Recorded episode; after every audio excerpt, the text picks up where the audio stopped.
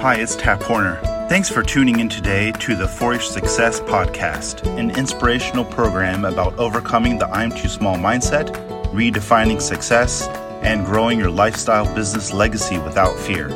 And now, here's your host, my beautiful wife and Christian business mentor, Katie Horner. Today's episode is sponsored by Andrea Shad radio host, entrepreneur, and the author of Spirit of Expectancy and Personal Branding for Christians in the Spotlight. Andrea wants you, the Christian business owner, to know that you can stand out and shine a light to the world. In her book, Personal Branding for Christians in the Spotlight, you will uncover what every Christian should know about personal branding, how to build a brand that ministers to your followers and gives you actionable steps to connect with them. Click the link in our show notes today to purchase your copy of Personal Branding for Christians in the Spotlight.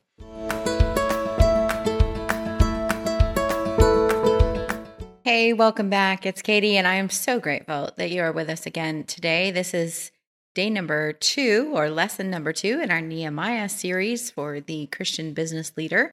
And uh, so, so grateful that you are on this journey with us. If you have questions for us that we could answer on a future episode or something that you'd like to share, feel free to go over to foryoursuccesspodcast.com and leave us a comment there. Now, today we are going to dive back into Nehemiah. And one of the interesting things about this, as we were talking about him on the last episode, is that Nehemiah was not in his homeland. He was longing for another homeland. Hearing the news that his homeland at the temple back in Jerusalem has been rebuilt, but that the city still lies in ruins and his people are still ashamed in front of their neighbors because of it. For whatever reason, he's got this passion, a burden for this that actually sets him to pouring out his heart before the Lord and crying out for God to do something for these people. His job is actually in the palace. He stands before the king every day. He's been literally trained to be the one who's willing to give his life for the king. By being the wine tester, the wine bearer, the cupbearer to the king, he's basically testing everything the king is going to eat and drink before he eats and drinks it, so that if he should be poisoned, he would die first and save the life of the king. That this was the whole purpose of his existence was to be able to give his life for the king. And so, as a cupbearer, it's pretty much against the cultural law for you to not be happy in the presence of the king.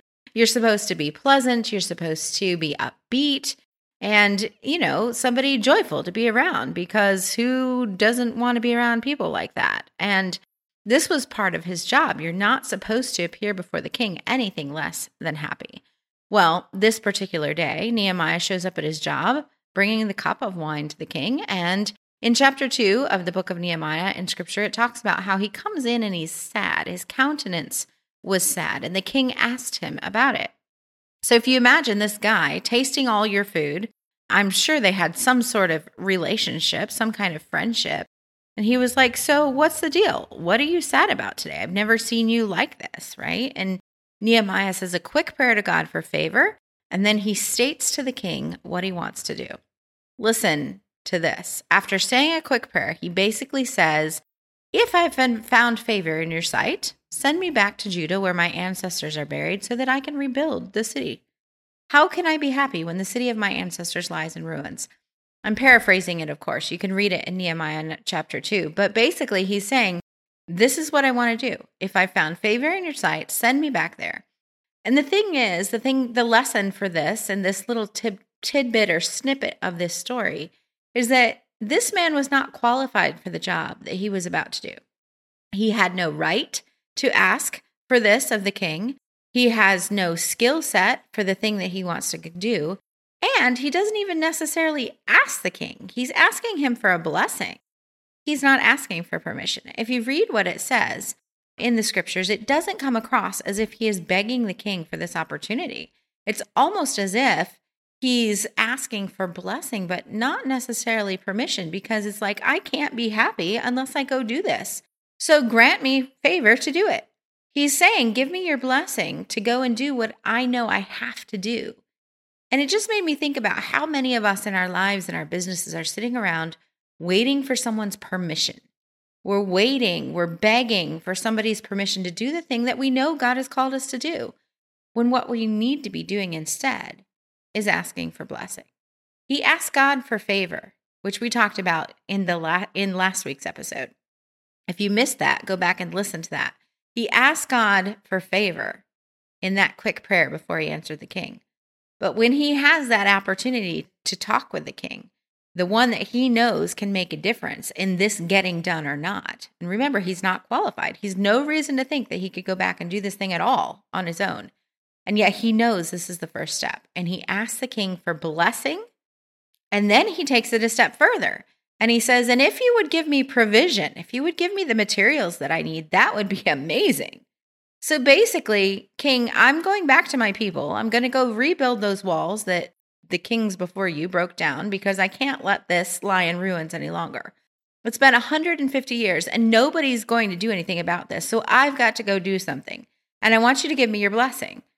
And then the king is not even taken back by this. It's such an interesting story because he's he doesn't even like skip a beat. He just basically says, "Okay, well, how long is it going to take you?" right? Like I don't know, maybe there's lots of people in line to be the cupbearer of the king. He just he starts to ask him, "What is your timeline for this?" And Nehemiah gives him a time, and then Nehemiah goes a step further and says, "Would you give me a letter to the people who are in charge of your forest so that they will give me timbers for building?" He asks boldly for what he needs, what he knows he needs at this point to get the job done, and the king gives it to him. That little prayer for favor meant that God moved the heart of King Artaxerxes not only to give him blessing in going, not only to give him the provision that he asked for, but the king actually goes above and beyond that and even gave him a group of his own soldiers to protect him on the journey and during the time of this project, to protect him as he went to go and do this big work that was on his heart. He went above and beyond. Proverbs 21 1 talks about king's hearts being in the hands of the Lord, and he moves it whithersoever he will. When we think about our kings today, we think of people in authority, people who you might be thinking right now have the authority or the power to bless you in your business. Maybe someone who has a certain power to be a, a blessing or a detriment to your business, right? Someone that you may think now that you need permission of. Maybe it's for getting your business organized and getting all that paperwork done and official. Maybe it's with taxes. Maybe it's a provider or a shipper. Maybe it's with a certain virtual assistant who could help you in your business. We're all waiting for those people to sort of just show up because God moves the hearts of those people who are interacting with your business. And He's already working to provide the provision and the protection that you need to get the job done that He's called you to do. Romans 8 31 and 32, Paul tells us that if God be for us, who can be against us? He who did not spare his own son, but gave him up for all of us, how will he not also, along with him, graciously give us all things? Another verse in, in 2 Peter talks about how we have all things that we need for life and godliness. And that includes your business. Your business is a part of your life, and you can be godly in your business. God's given you all the things in advance for what you need. What you need to do is recognize God's voice. You need to be bold in your asking because the provision and the protection and the blessing is already on the way. You need to stop asking for permission to do what God has called you to do and start asking for those in your life who can have a part to bless it instead. What would it look like if you went to those who are important to you and said, God is calling me to do this? God is asking me to take this step in my business. God is pushing me to make this move, to make this change or this pivot or to reach out and do this thing. I don't need your permission, but I'd love to have your blessing. Are you with me? Where there is boldness, the boldness comes from knowing your God. The boldness comes from that time that Nehemiah spent on his face before God in chapter 1, crying out to the Lord, asking for forgiveness, interceding on behalf of his people, asking for God to move on behalf of those people who needed his help, that's where this boldness came from. And so, if you did your homework for last week's episode, you know that crying out to God for your people, the next step, the next thing to do is to go with confidence to ask God for the favor and then to make those requests boldly. We don't need people's permission to do what God's called us to do. He hasn't called them because it's not their job. He's called you. You don't need permission for what He's called you to do in your business. It's okay to ask for blessing because God has that provision and that protection already on its way. There's already people being prepared right now to help you and to give you their blessing. You're doing what you need to do with God's favor and with boldness to declare what it is that He's asking you to do to take that step. I hope this is encouraging to you. I hope you see that what you're doing is something that needs God's favor, and you need that time on your face before Him in order to have the boldness and to declare what it is that He's asking you to do to take that next step. Building our business, we cannot do this without God. We cannot do it without His calling. We cannot do it without His foundation. We cannot do it without His principles to guide our business. And so, looking at Nehemiah's example, we're falling on our face before God. We are having a heart for our people. We're asking for God's favor. And then we are boldly asking for what we know we need to get the job done and watching God miraculously and abundantly provide for those things that he has called us to. 1 Thessalonians 5:24, faithful is he that's called you, who also will do it. This is about you stepping out in obedience to what God has placed in your heart, that vision he's given you, and watching him come through for you as he does this amazing work through you. Life is too short to live it feeling stuck in a rut. Does your outlook on future possibilities have you asking, is this all there is? Maybe you feel that no matter what you do, your career does not seem to make any significant progress or impact. Maybe your family feels more distant from you than ever. The truth is, there is so much more for your life, and you are not alone. Beyond the Rut podcast brings you stories of inspiration and practical tips to help you get unstuck in the areas of faith, family, fitness, finances, and future possibility. From those who have journeyed those paths before you. Head over to beyondtherut.com where you'll find episodes to the show, links to where we are syndicated, like on Apple Podcasts and Spotify, and download our free resource titled Measure It to Make It, where you can create the roadmap for the life you've always dreamed of living beyond the rut.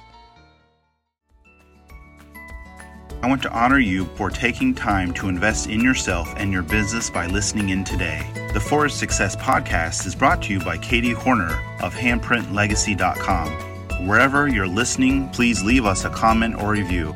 For show notes and links to the resources mentioned in today's episode, visit www.foryoursuccesspodcast.com. And remember, your message matters.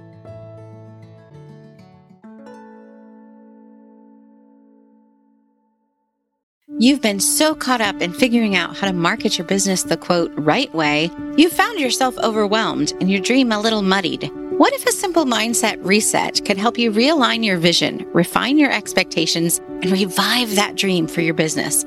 I'm Katie Horner, author of The Flamingo Advantage. And for two decades, I've been teaching business owners just like you how to make your business and marketing decisions with faith, with clarity, and with purpose, empowering God's people to live out their best worship through the business. My framework teaches how to realign your mindset and your business practices with God's word so that you no longer operate in fear or lack of criticism, but in confidence and powerful intention. I'd love to invite you to grab a free copy of of my book, just pay shipping at freeflamingobook.com. You, my friend, have an advantage, and your uniqueness helps you live out God's purpose for you in the world. freeflamingobook.com.